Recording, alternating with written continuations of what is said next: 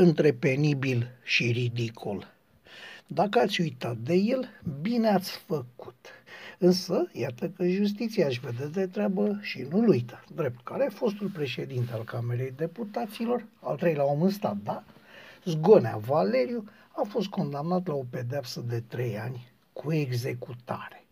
Pe data de 20 ianuarie, procurorii DNA au cerut condamnarea lui Zgonea Valeriu la o pedeapsă cu închisoarea pentru trafic de influență.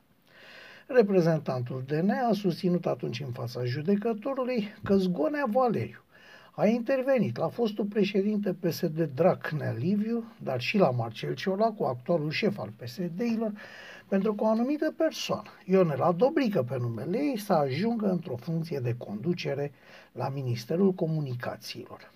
În fața instanței de judecată, în ultimul cuvânt, Zgonea Valeriu a susținut că este nevinovat și că el crede cu tărie în actul de justiție, lucru care ne bucură. Fostul președinte al Camerei Deputaților a arătat că el nu a avut niciun rol în numirea Ionelei Dobrică în funcția de subsecretar de stat la, țineți-vă bine, Centrul Național de Management pentru Societatea Informațională. Uf, el a făcut și alte declarații. Funcția de secretar de stat este o funcție politică, nu dai examen pentru a ajunge acolo. Patru membri marcanți ai PSD v-au spus în ce condiții a fost promovată doamna Ionela Dobrică. În România, subsecretarii de stat nu au cabină de demnitar sau șef de cabinet. E o poveste de adormit copii.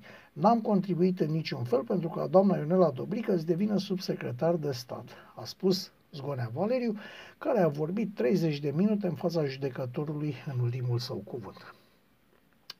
Deci fostul șef al Camerei Deputaților spune că dosarul lui a fost lucrat lucrat de procurorii de la DNA Ploiești, Mircea Negulescu, Lucian Onea și Alfred Savu. Să ne întoarcem la celebra poveste pe care domnul Negulescu, domnul Savu și domnul Onea au prezentat-o ca pe o mare realizare, excursia de la Viena. Dacă verificau celebra probă, bineînțeles, vorbă multă. Putem nota că sentința nu este definitivă, dar că ne arată direcția spre care merg lucrurile. Până să facă numitul zgone apel, trebuie să ne gândim în liniște la niște chestiuni simple, dincolo de el.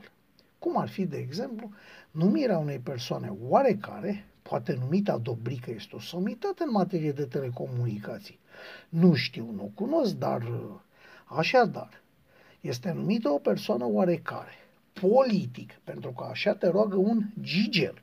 Iar acea persoană, care mai mult ca sigur este un geniu pustiu în acel domeniu, că doar de e numită politic, ajunge să ia hotărâri în numele nostru și pentru noi.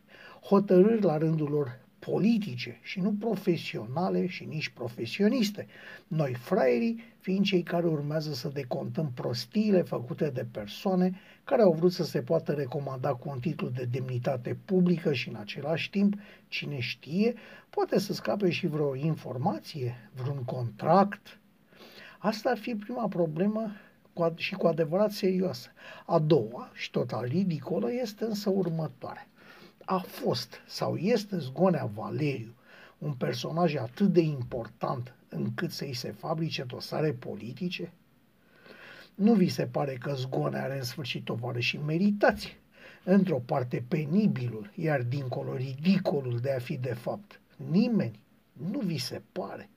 Asta se întreabă râzând un om de pe stradă.